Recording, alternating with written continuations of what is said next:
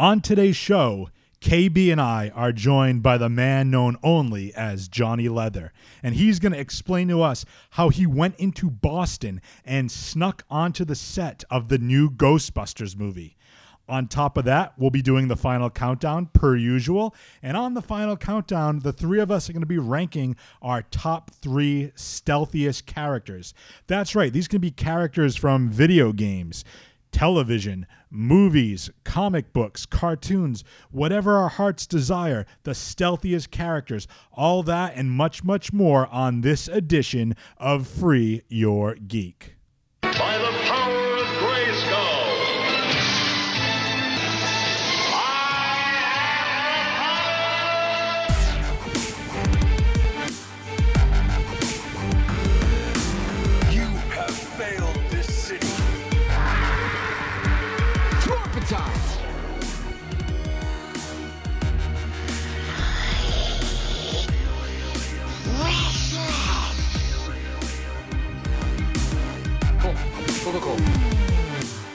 Winter is coming. Finish him. Fatality.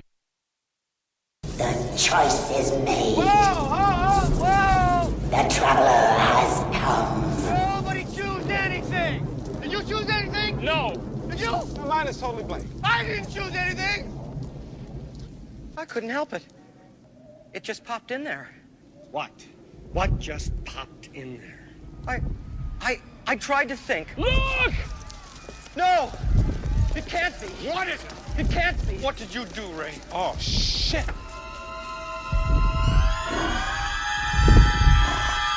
It's the Stay Puft Marshmallow Man.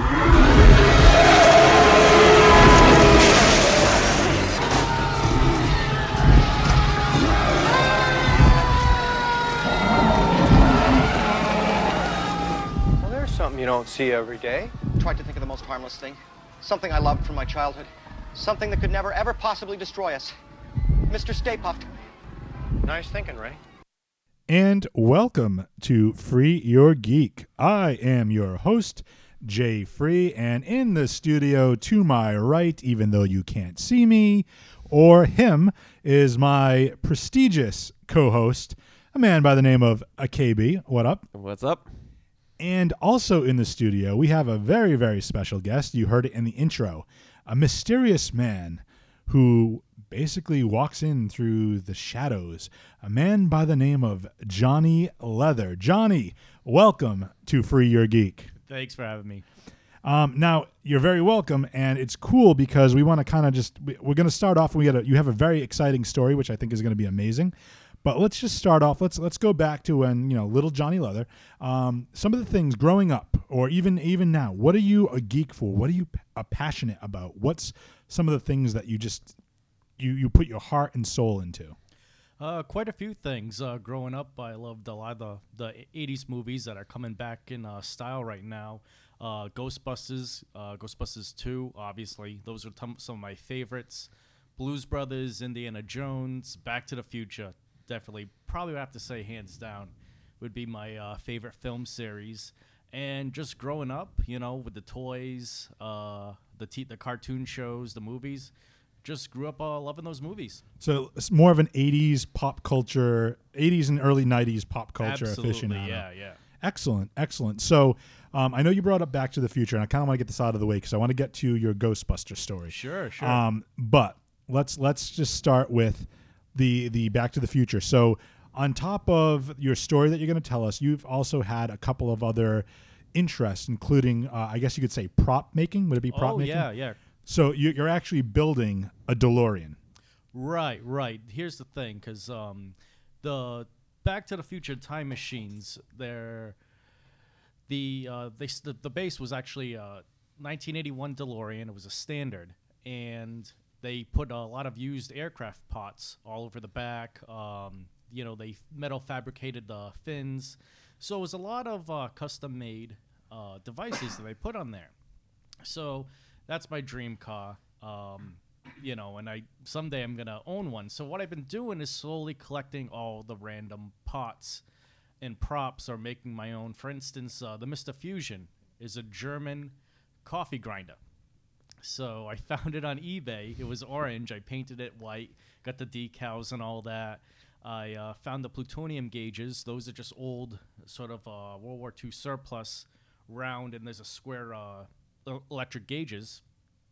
And I would probably say I've probably got. Uh, now I obviously have to buy the DeLorean, but for all the extra pieces and props, uh, I've probably got about fifteen percent of the car. Nice. Well, see, now, when you told me that, um, I thought you were just like doing maybe like a scale model. I didn't realize you were Oh, doing no. a full. I was like, yeah, yeah. So that's awesome. Yeah, I got the Mr. Fusion. I got some plutonium gauges. I got a Matty Collector hoverboard. Uh, it actually won me a costume contest.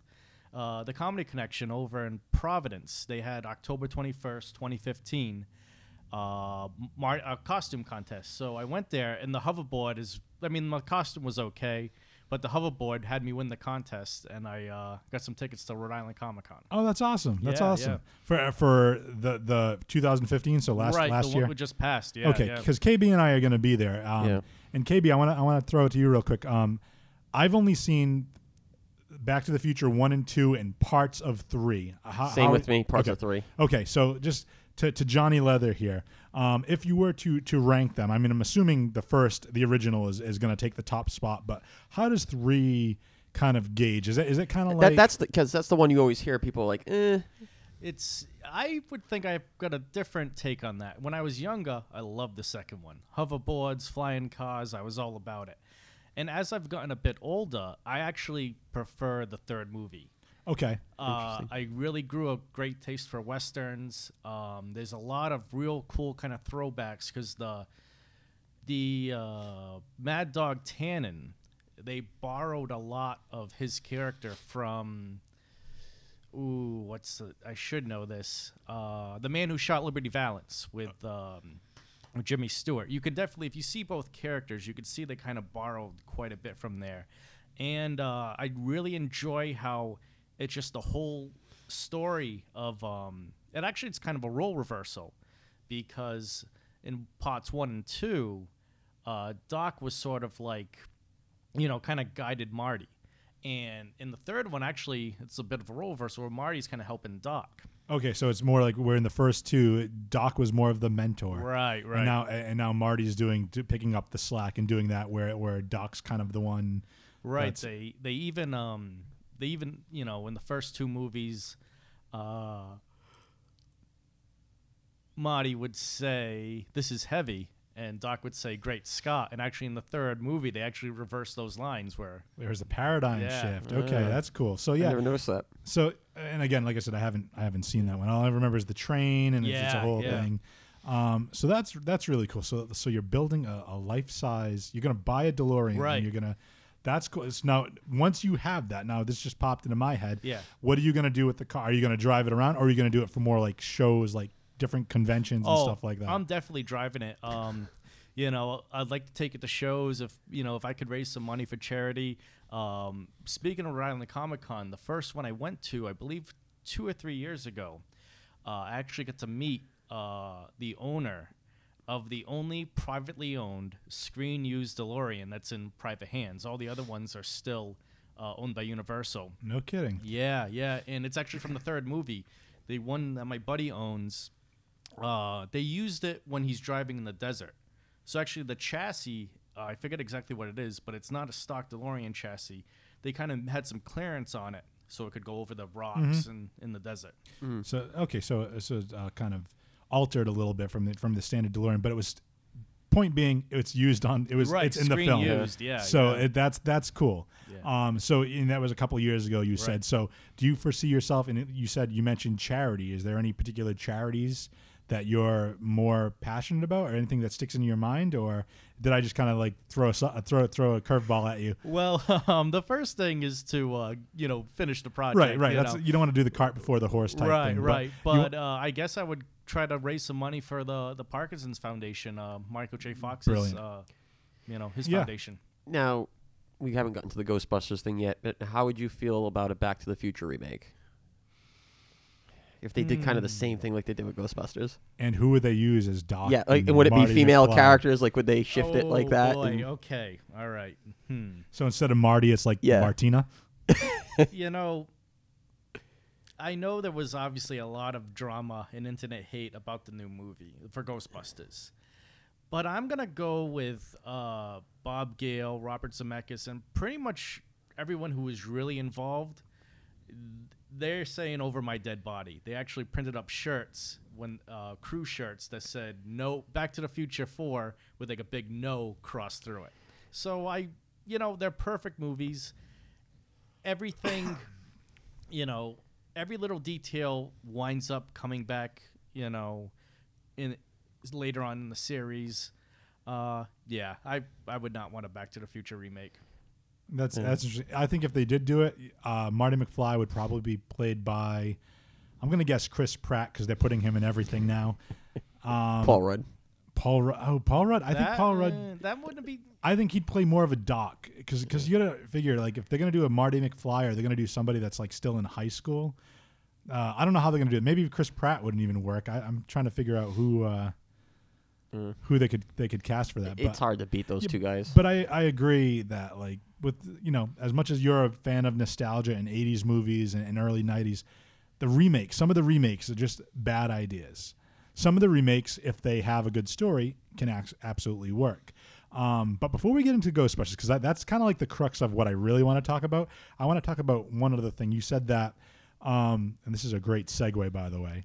Uh, you said uh your buddy owns a screen used DeLorean, and all the rest are owned by Universal. Right. Yeah. Now, did you used to work for a theme park named Universal? I actually did. Uh, right after college, I literally threw my hat in the air and went down and did the Disney college program. Okay, so you you, you graduate, you throw the cap, and Yeah. by the time it lands, you're already It's gone. like, it's on like, a it's like the military. They like, ship Yeah. you off the next day. Yeah, I'm in the car. I'm I'm out. You know, uh, so I'm going down to Florida, and I it's a great program. I mean, um, you know, you get to live down there, you work down there, you live in a glorified dorm.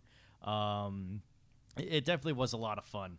Uh, I loved it. So so with the Universal, what did you? Can you talk about what you did at Universal? Oh yeah. Uh, so I started working at Disney, and then um, once the Well, college. let, let's start with Disney then. So let, let's let's start with Disney and, and work our way to Universal. Sure, sure, yeah. So I started at Disney, and uh, I actually drove the parking lot tram, and I loved it. I mean, um, I like to tell people I was Prince Charming, but in real life, I was I drove the parking lot tram. so so for those that have never had the luxury of going to Disney World, basically, after you park your car, you can go to like almost like a little bus state, not a bus station, but like a stop, kind of like when you were going to school and you wait at like a, a bus stop, and this tram picks you up and actually drives you to the park. Right, yeah, exactly. Uh, it goes 13 miles an hour, uh, holds 210 people, and it was a lot of fun to drive. you So, know? so in Florida, yeah. you're in there. The the weather, the the, the temperature is going to be is going to be hot. So was that like one of the cool, for lack of better term, uh, jobs to have to, to be because it was like there a breeze and you get was to- it fun or was it painful? I guess is kind yeah of the question. that's that's I good. love the job. Okay, now it is not rocket science by any means of the imagination. But that being said, you have to control literally thousands of people driving their cars. They don't know where they're going. They're from all over the world, and it could very easily turn into absolute carnage. But you know, there's they train you. There's ways to proceed. And but the thing with the heat, no, the parking lot is the absolute worst job to have because there's no ah. shade. and it's all it's all the tar Black and, and it's, the it's tar, yeah, yeah. it's all Yeah. sun, yeah. Yeah. So now, did you? So that you started with that? Did you move to anything else in Disney? I did. Um, I did uh, the parking lot. That was my favorite job. And then I did a few shifts uh, controlling the crowds for the parades. Uh, you get to walk in the parade, make sure people aren't going and crossing and getting run over by the floats. And then toward the end of uh, me working at Disney, I was actually working at uh, Soarin' over at Epcot. Okay, very cool. Yeah. Oh, uh, wow. Light Um, bulb just went off. yeah, yeah. So one of the cool things about working down there is, you know, everyone goes down there. You know, you know Joe Blow off the street, or even you know famous stars, and I got to load George Lucas and his family onto the ride. K- wow. KB is drooling right now. Now- KB is a huge Star Wars nerd. Right. Now, I like to tell people that I gave him the idea to sell to Disney because this was, when I saw him, it was Celebration. It was the one that was in Orlando. I think five. I could be wrong with that, but it was a celebration, Star Wars celebration. So they had this huge, gigantic Star Wars convention neighboring uh, Disney World, and at Hollywood Studios they had Star Wars weekends, so you can get autographs. Chewbacca was there, all Star Wars, and so I knew he was in the parks. I knew George Lucas was in the parks. I'm like, oh, I hope I can meet him. I hope I can meet him. So, how the Soarin' ride works is you load everybody, you stand on a numbered seat, one, two, and that's where you, you sit in there. And then you have to watch like a, a safety video, and then you load them onto the ride. And the ride takes about five minutes. So you've got a five minute break while the people are actually riding the ride, and then you have to unload them. So I load the ride, just a regular day, and I knew George Lucas was in the parks, but I'm like, yeah, like the odds What are, yeah, what are the chances? Right, right. So then I load a load a um I load a ride, they're in the ride. So I go in the back to try to check my cell phone for a little bit. I open the door. And you're trained to not you can't ask for autographs. You have to treat him like a regular guest. I open the door, it's George fucking Lucas. And I'm just like, don't react. just, you know, and it's odd because he looks like an Ewok, honest to God. he's short, he's got a big beard, he had a standard flannel shirt. He had like a Gilligan, almost like a sailor hat folded down to try to you Yeah, know- he didn't. He, I he didn't want people. right seeing right him, yeah. and his glasses i'm like holy shit and um and then i realized that there's three um there's three trains or there's three actual uh, canopies where the people sit and i knew i was working on the middle one which is the prime seat so yeah so george lucas is like i'm gonna load him because i'm in the, the, the best seat so i load him and um you know, he wasn't the most nicest, but you know, I can understand. I mean, he, there's a lot of people who like to bust his balls, and um, you know, so he was he wasn't the most talkative, but I get to meet him and his whole family. I'm almost surprised by that, like, because you hear about like what, like Brad Pitt and Tom Cruise, like buying parks for the day and closing them down, like, just for the privacy.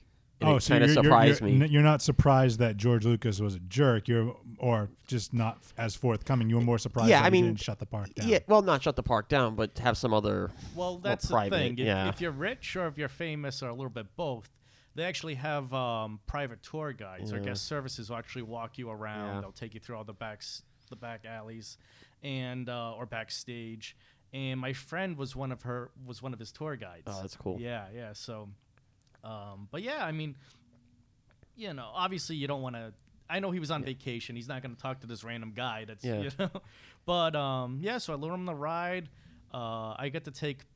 Oh, it's it's interesting because his life is something out of Jerry Springer, because I guess he's had a few adopted kids, and one of them they were in high school at the time.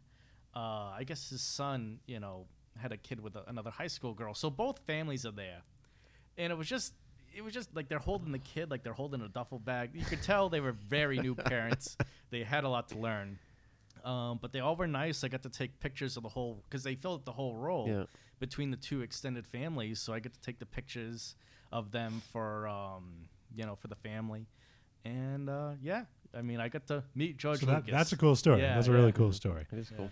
And so we go from there, and then you, is, is that your whole time in Disney, or did you? And then Yeah, I was at Disney for about two years, and um, after the the college program, I could only get part time, so I ended up getting full time over at Universal. And this is when they were grand opening the Harry, the Wizarding World of Harry Potter.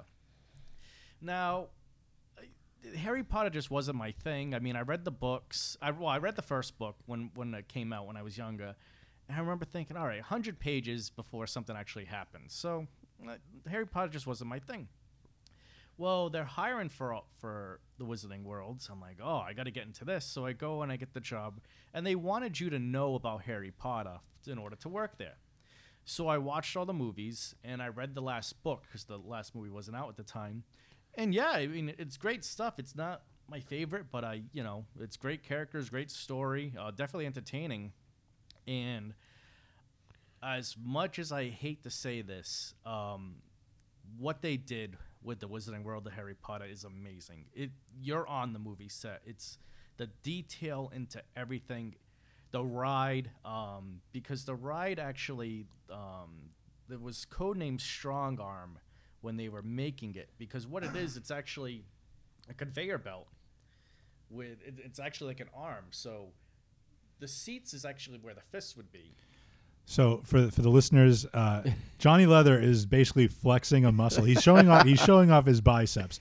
But essentially, what he's doing is he's he's pivoting his arm up, making a fist in the air, and he's saying that your your the seats would be where the arm is, and it's just pivoting left and right, forward and backwards, Right. side to side. and it factors in um, you know live action 3d live action elements 3d video uh, sounds spraying you with water it's the best ride i've ever been on it really feels real That's cool. So That's even really if you're cool. not a fan, it's like it's still an Right, experience. yeah, But yeah. It, that's how most of Disney's built, though, right? I mean, there's a few things I'm assuming that are.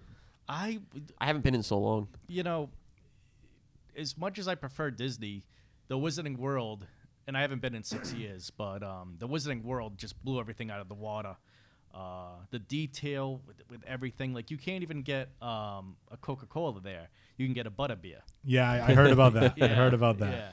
It's interesting. Um, I haven't been to Disney or to, to Disney World, Epcot, or Universal, whatever, in probably 12, 13 years. Same but here. one of the new things, I don't know, and this is this. You guys might not know this. Did you, either of you guys watch Guardians of the Galaxy? The movie Guardians. Yes, yes. They're building a Guardians ride at Disney, which is going to be. I, I, I'm getting a look. All right, what they're what the plan is is they're gonna renovate the Tower of Terror, which is a Twilight Zone themed ride, and turn it into Garden, uh, Guardians yeah, of the Twilight Galaxy. Zone is kind of. Well, it's it's it's, it's- it's classic, but it's but- children Yeah. probably won't. It's not as family oriented as Guardians. Well, to an extent, yeah. I mean, Twilight Zone is is awesome and and fantastic. it was and awesome. Like I love. And quick aside, you know, New Year's Day, uh, I think it's like Sci-Fi plays like a whole marathon Yeah. of Twilight Zone, and I just love DVRing like specific episodes. But I can see with you know Disney purchasing Marvel.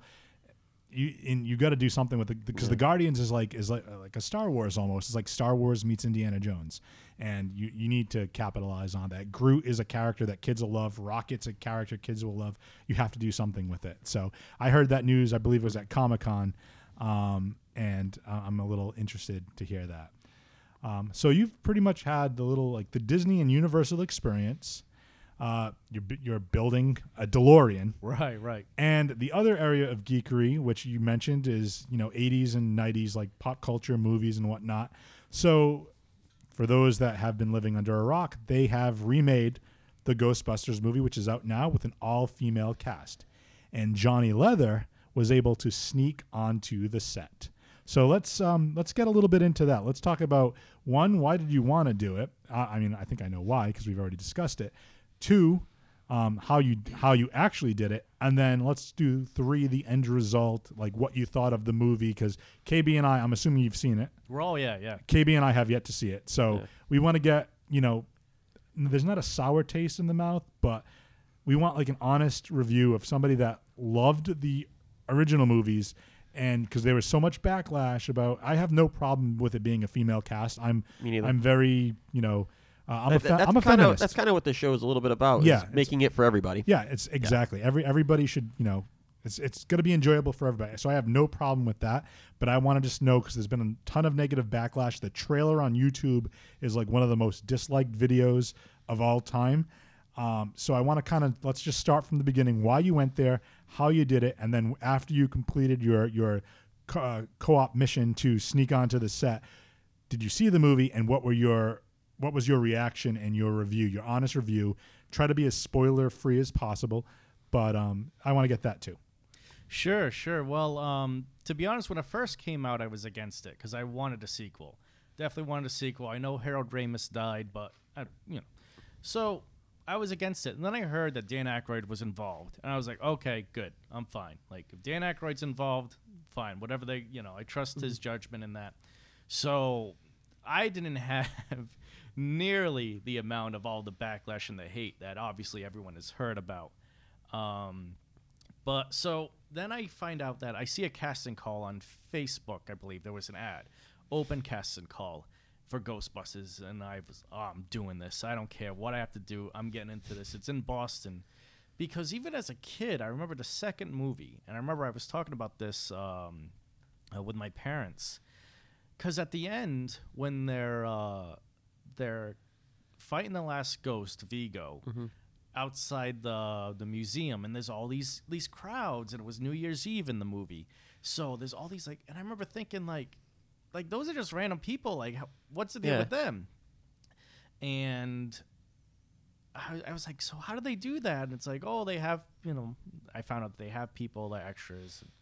I'm like, okay. And then I find out that it's in Boston. I'm like, oh, I got to make this happen.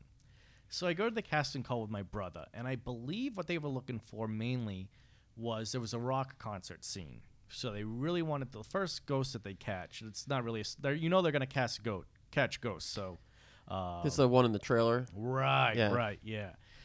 So that's what they were looking for. So they were looking for metalheads, and I went with my brother. And my brother's got more of a punk rock look to him, um, so he fit right in. Okay, so you wait in line, you get your pictures. We're waiting, we're waiting, waiting, and I see this this guy, and I talk to him, and I could tell immediately from the look in his face, he puts me in the don't call pile. And I remember thinking to myself, it just a, a switch went on in, in my head. I'm like, fuck you. This Milhouse looking motherfucker is going to stop me from being in my, fi- you know, one of my favorite movies, Ghostbusters. No, fuck you. I'm making this happen. So, so, uh, so he puts me to don't call pile, and I kept calling. You know, I kept trying to get in, and then I realized because how it works is if you were supposed to be there, is they give you a website address, and the website address had all the information: where to park, when to get there, your check-in number. Okay, so I realized that there's 300 numbers, and I'm thinking I'm just gonna blend into the crowd. There's 300 people. It's gonna be easy.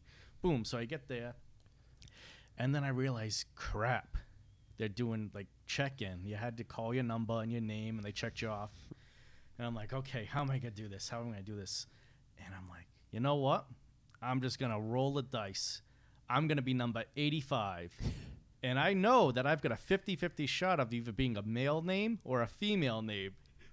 So I go up there and he goes, What's your number? 85. Are you so and so? I go, Yes. And he checks me off. as So boom, he stamps my hand, wristband, and I'm in. Okay. Now I'm also keeping track of like what color wristband, what color hand stamps. So like I would go on Amazon and I would like overnight delivery the hand stamp. So I could just stamp myself in and get bypass the security or um you know, I bought the same color wristband. So, you know, so I kind of had this down pat of how to get in.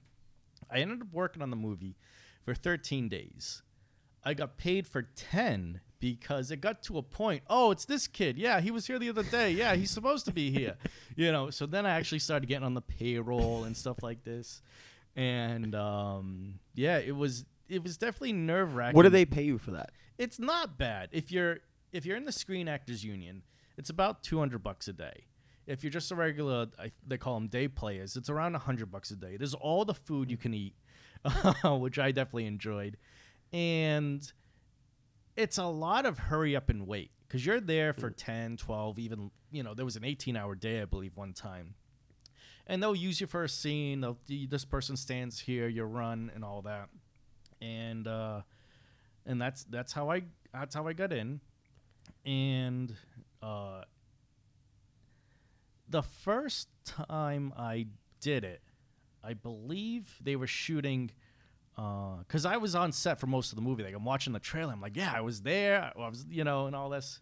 I'm actually in the trailer uh, right before Leslie Jones jumps, and nobody catches her. And I would love because they never told us why we're not catching her. They obviously they caught Melissa McCarthy and they're doing a mosh pit, but and it's right before the scene where she says, "I don't know if it's a race thing or a lady thing, but I'm mad as hell. I'm in. I'm in those people." And uh, it, it was just just an awesome experience. So that wasn't a stunt double.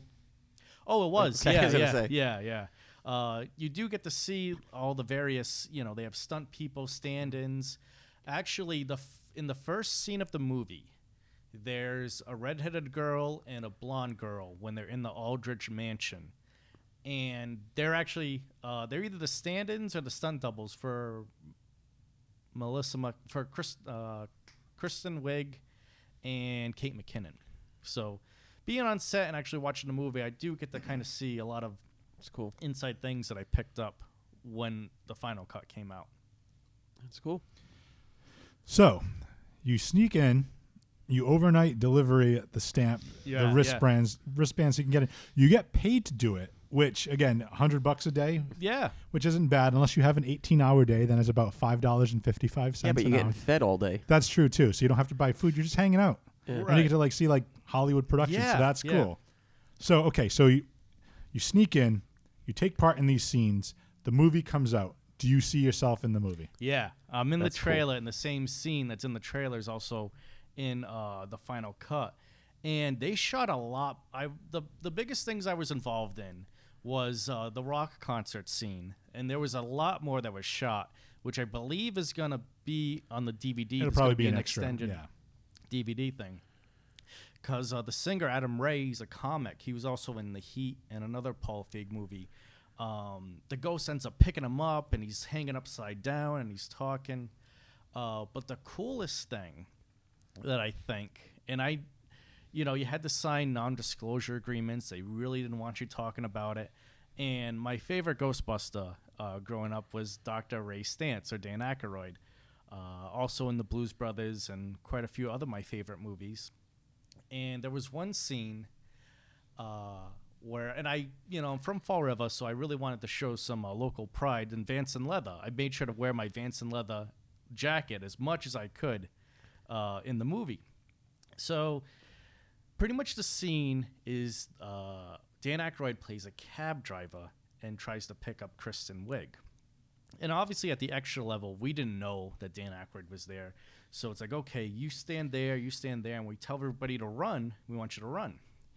And they also had all these uh, controlled stunt drivers driving the cars. So we would run down the street, they would reset everything, and we kept repeating, repeating. All it was about 12 hours of running in 80, 90 degree weather in a zipped up leather jacket in jeans in Boston.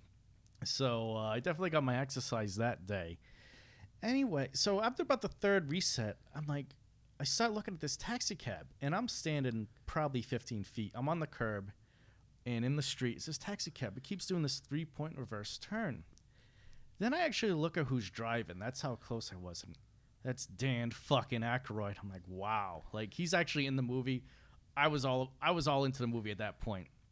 And uh it's right it's uh yeah, so uh, you know, Dan Aykroyd and another scene that was actually in the trailer is there's a lot of people running in the daytime. And in the movie, Kristen Wiig is looking up and she's all sweated up. She's, you know, obviously outside running. Well, on when they were filming that scene, the assistant director says, "Okay, when I pat you on the back, I want you to run as fast as you can right over there." So he pats me on the back. I start booking running, and I almost shut down production. I almost ruined the whole movie because all right. So I start running full speed, and then Kristen Wiig steps out right in front of me, and I'm like, "Fuck!" Slow motion. I, I have to. So I'm going from full speed, then I have to stop and not tackle her, and you know, get her hurt and ruin the whole movie. And so I'm like, oh crap. So I slowed down. I did make contact with her, but you know, nobody got hurt or anything. And uh, you know, thinking back after, like, man, I could have ruined the whole movie. Luckily, I didn't. Could have delayed it at least. right, right. Delayed. Yeah, yeah. Because Yeah. if Kristen Wiig is hurt and injured, they like, I'm thinking, Fall River Man closes down Ghostbusters. Hundreds of people lose their jobs, but luckily that didn't happen. And they actually liked it because he kept timing me to to and the, when they kept filming the scene again, he kept timing me to kind of run when she was there, so I just ran behind her for all the other scenes. But uh, Dan Aykroyd, uh, the rock concert scene, and uh, almost tackling Kristen Wiig uh, definitely was fun. And in the final scene of the movie, uh, in the final cut of the movie, it's it's perfect because I believe it cuts to my brother. You get you, it's only for a second, but you can definitely see him like a full face shot of my brother. Then to uh, one of the members of the Ghostbusters of New Hampshire, Luna X Maz. She's standing right behind. Um, you'll know it when you see the movie. It's a real high profile profile cameo. So she's standing right behind some rock singer, and then it cuts to me. I'm like, wow, like three some of my favorite people. Boom, boom, boom. Cut, cut, cut. We're all in the movie. We made it, and it just just was an awesome experience. That's Yeah, awesome. it sounds like you got some memories there. That just- Yeah, yeah. yeah, And that movie changed my life because, you know, it's great for networking. I mean, if even if you're not into movie, the because you're gonna meet people you are never gonna meet, you know, in other walks of life. So I get to talking to uh, this woman, and uh, she helped get me a job. I'm like a real life Louis Tully. We're not going to say what that job is, but basically, yeah. So not only did you uh, sneak on set, Yeah. make the final cut of the movie, Yeah. but now and you got paid for doing that. Yeah. Now you got a job out of They this. Yeah. keep forgetting he got fed all day. Yeah, yeah. and I, you know, got to see Dan Aykroyd. I'm like, wow, like boom, that you know, I know a lot of people like Bill Murray, but Dan Aykroyd, that was that was the highlight. It, it was for me. those two guys in the 80s. right. I, I was an Ernie Ernie Hudson guy. yeah. I, I love Interesting, Winston. Yeah, dude. Winston was my favorite. I don't know why. Um, okay, so if you had to give, we won't go into spoiler territory, but if you had to give it a grade, uh, let's go schoolyard, school school grades, A through F. What would you give the the movie? a solid A minus, B plus. It kind of uh, how I rate it is because I believe Rotten Tomatoes gave it a similar score. It's a lot of fun. There's a ton of action. Uh, now this might be controversial, but the first two Ghostbuster movies are definitely better movies. But I will say that I laughed more. And so this new one is funnier than the, the previous It's Ghostbuster more punchline driven. Yeah, I just laughed more. Yeah, yeah. Um, Well, yeah, humor humor is tough though, because humor is a very subjective thing. But uh, again, depending on the style of of humor, uh, uh, again, I, I heard the same thing. People really really enjoy it, and uh, one of my best friends and I actually got in a very heated discussion about this. So, shout out to uh, DJ Chris because he he's you know it's more like I I thought it'd be more along the lines of like almost like a like a 40 year old virgin or like a role models or even like a, a spy with Melissa McCar- uh, McCarthy type of humor in that where I think it was a lot uh, drier and and more more Exactly, yeah. sarcastic in the older movies. So I think it's this one's going to be more slapsticky and that's just my initial like reaction to it. But if, if you're saying if you grew up with the 80s movies and, and early 90s movies and you're saying give it a chance, I'm going to have to check it Yeah. out. well, I am biased because obviously I'm in the movie, so I think it's the best movie ever. Well, then we'll have to we'll have to find you in there. but um, yeah, I enjoyed it. A lot of people seem to enjoy it. Uh, the reviews are good. It's doing decent at the box office. Uh, my favorite, Kate McKinnon, I'm gonna just call him Thor, and Leslie Jones, hilarious. I mean, I think they make the movie.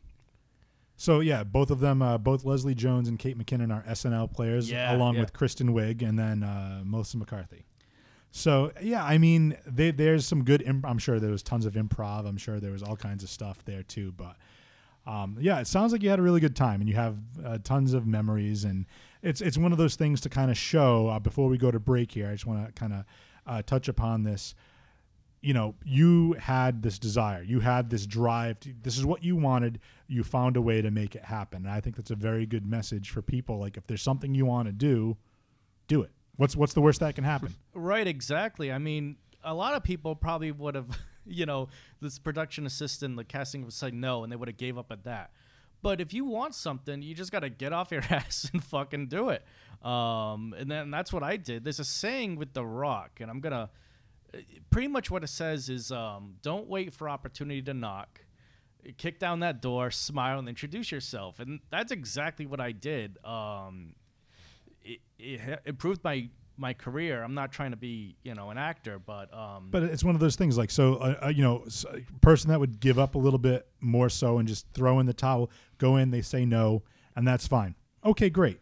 You take it that step further. You don't take that no for an answer, and you're like, I'm going to just roll the dice and see what happens. yeah. And you made the final cut of the movie. yeah, yeah. And So that's cool. no acting experience, never been in a movie, and you know, to be to be on the final cut of a movie like Ghostbusters, 140 something bud, doll- million dollar budget. Um, yeah, it was. and, uh, and it's something that's documented for the rest of your life and for for future generations to see and you're Yeah. always going to be on that And um, if there's any advice, like you know, just there's so much opportunity in this area. Um, they filmed Ghostbusters, The Departed, uh, Spotlight, which I believe won an Oscar. I mean, they shoot movies. Uh, Central Intelligence with The Rock. Um, yeah, n- uh, Black Mass. I mean, there's tons of movies in Boston. There's tons of opportunity. You just got to get out and and make it happen.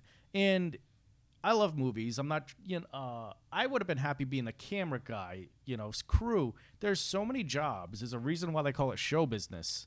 You know, you, you can make it happen. That's awesome. I think that's a good message to have. So um, we're going to take a break right now. We're going to come back and get into the final countdown. This is for your geek.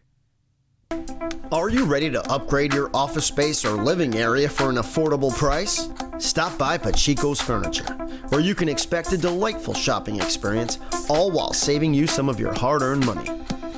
Pachico's Furniture specializes in used furniture, antiques, jewelry, electronics, video games, Blu ray, DVD, musical instruments, and much, much more. Whether buying or selling, we strive on being Fall River's finest secondhand store. Pachico's Furniture is a family owned and operated business located on 663 Bedford Street, formerly Billy's Cafe, in Fall River, Massachusetts. Come on by, you'll be pleasantly surprised.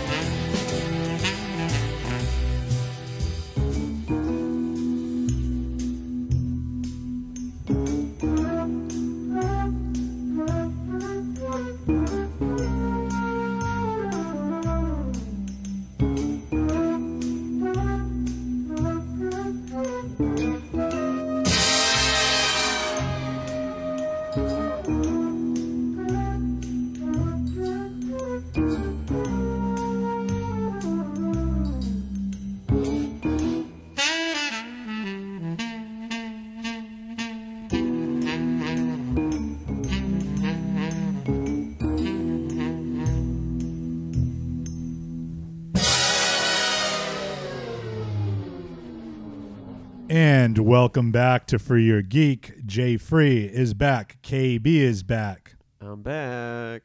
Nobody asked. But that's okay. Just playing. Just playing, KB. We love you. And Johnny Leather. What's going on, man?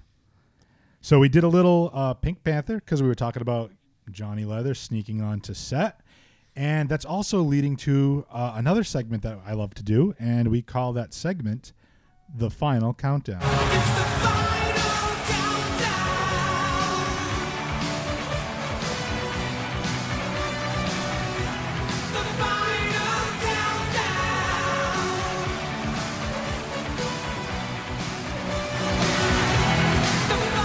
The final countdown, where we rank different criteria depending on our guests. So with with Johnny Leather being here and him sneaking onto the set of Ghostbusters, KB, Johnny, and I are gonna do the top three stealthiest slash sneakiest characters in any medium, whether it be books, television, movies, comic books, Video games. Video games. Thank you, KB. I knew I was forgetting one. So the way it works for those new to the show, we're going to start with our guests. Start at number three, go to KB's number three, then mine, all the way down to number one. and then we'll get out of here. So, starting with Johnny Leather. Johnny, your third number three pick for sneakiest slash stealthiest characters. I would say the third pick for the stealthiest uh, character was the character Ed Norton played in The Score. Now, in the movie, uh, Robert De Niro and the, the other character, they uh, try to steal this priceless scepter from a museum.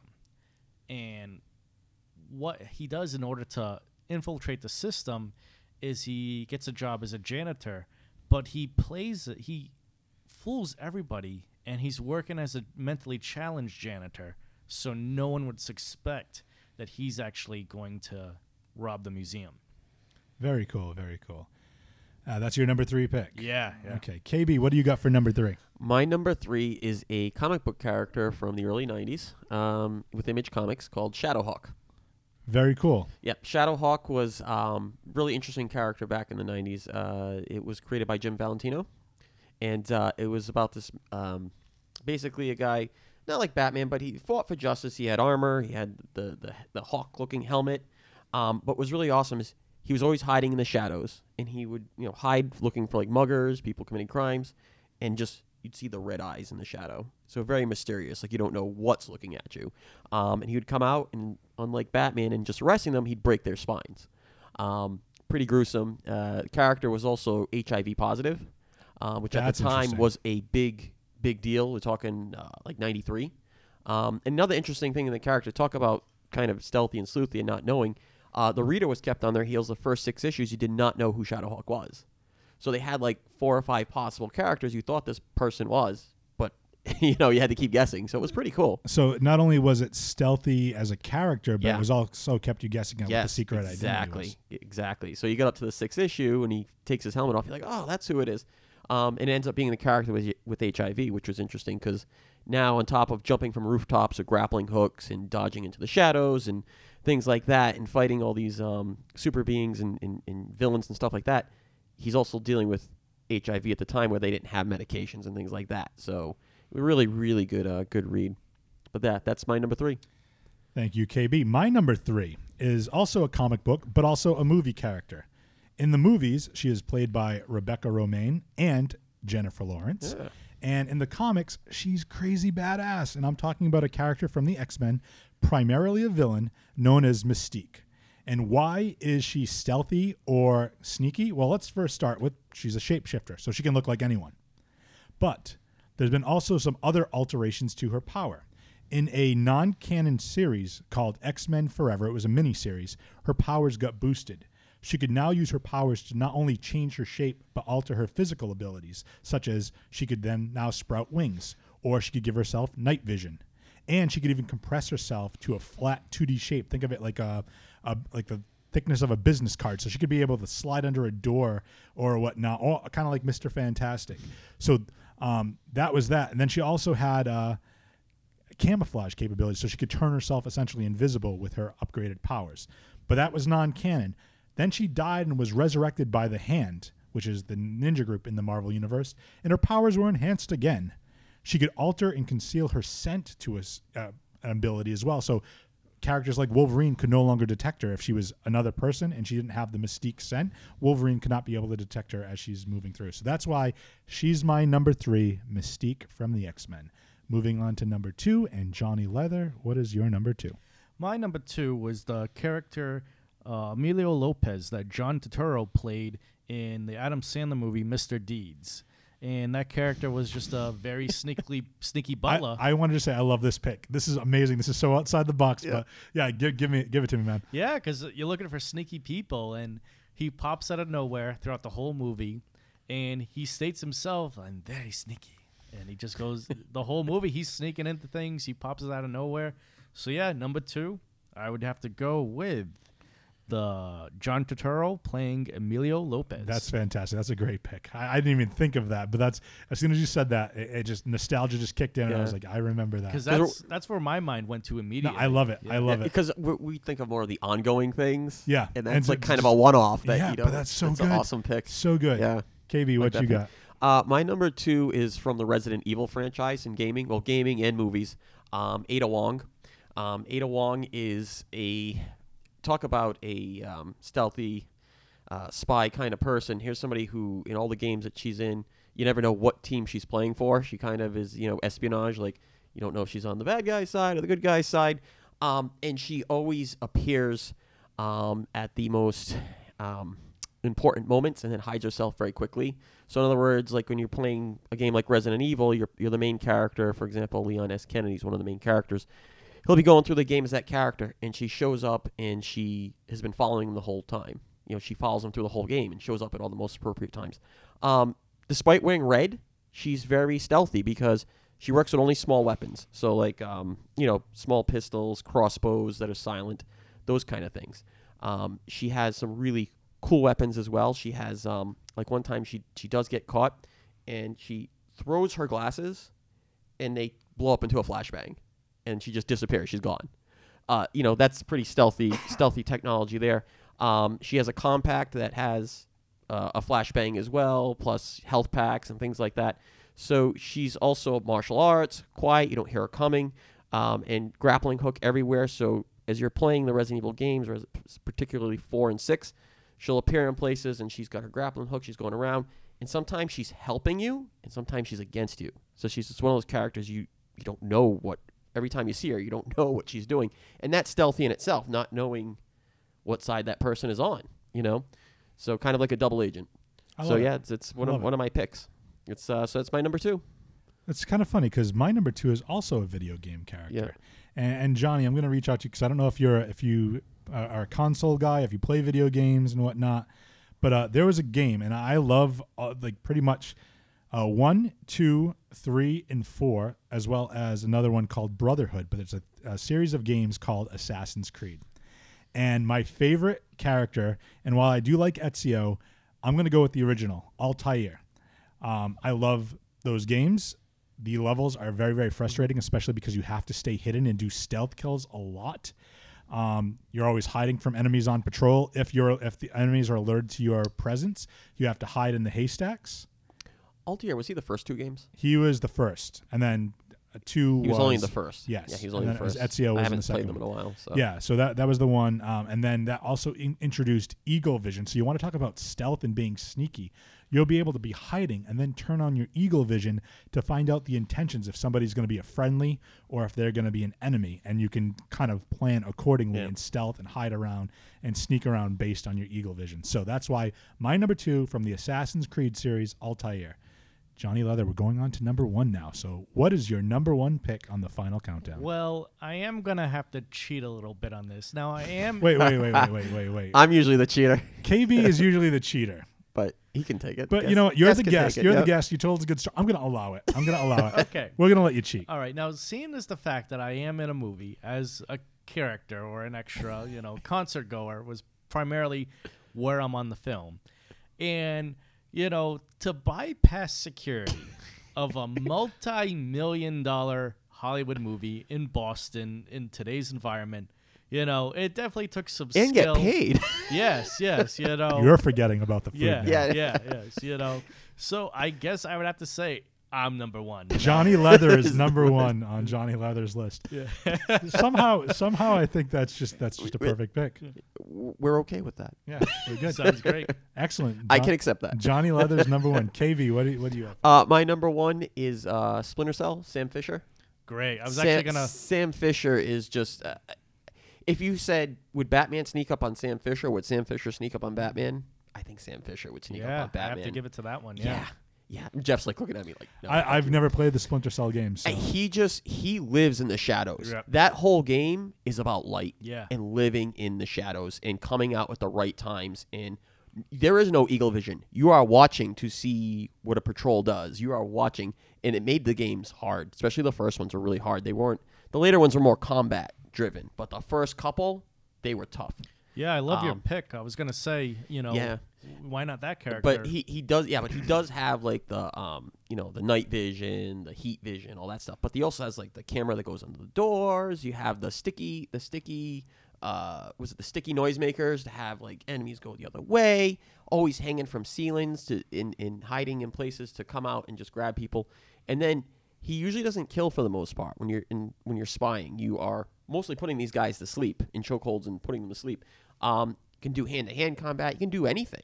Um, so yes, it, Sam Fisher is definitely yeah, that's definitely my number one pick.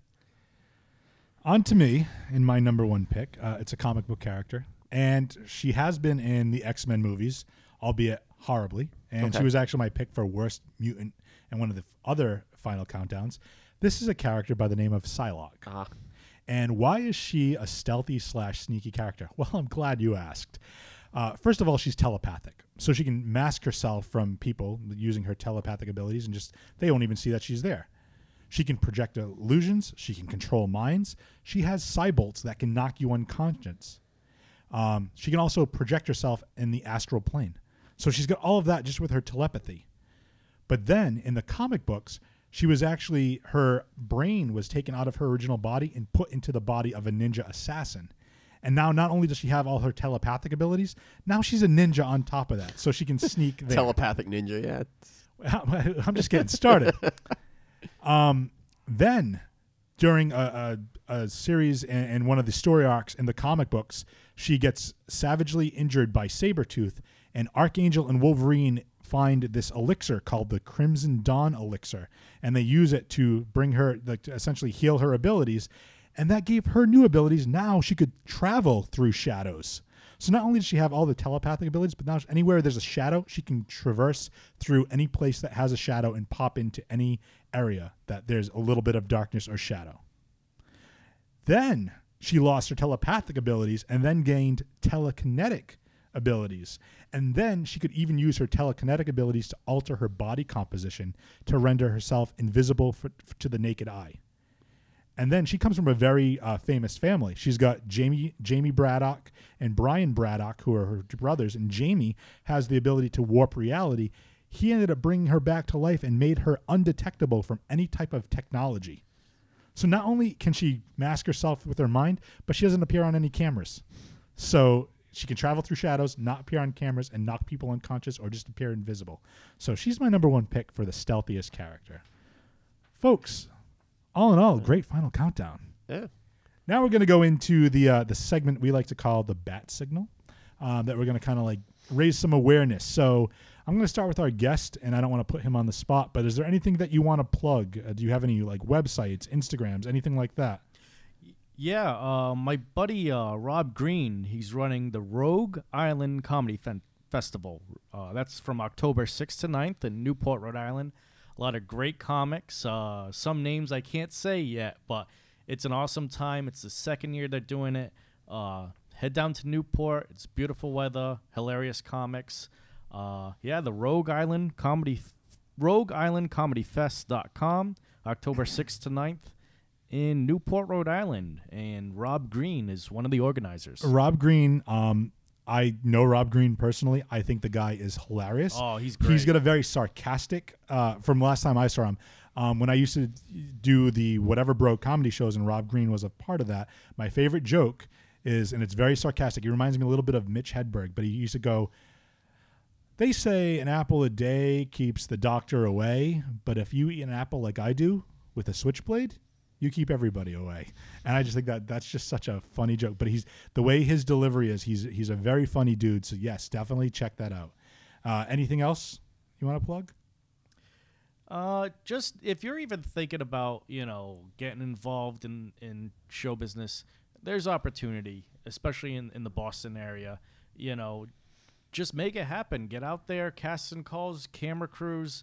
There's so much opportunity in this area. Uh, you know, Make your own opportunity. Don't let don't let it pass you by. Don't be sitting on your butt. Um, us KB, you, you want to plug the uh, the Facebook page? Yeah, Facebook page covers of the week again. It's pretty good ones this week. KB keeps throwing up the different covers of the week. I loved the uh, the Detective Comics one. Yeah. That was awesome. Yeah. Uh, so that's Free Your Geek on Facebook.com. Visit my website, jfreethegeek, and then tweet at us at Free Your Geek at Twitter. Uh, with that, we're going to be going out with the song, but I know KB, uh, you want to say my catchphrases. So that's okay. Let's do, Start your weekend with your geek friends. yeah, so we're gonna get our geek on, and in honor of Johnny Leather with the Ghostbusters, uh, even though this is this song was on the Guardians of the Galaxy soundtrack, this is a song that we're gonna go out on called "Spirit in the Sky" by Norman Greenbaum. Folks, have a great weekend. Thanks for listening.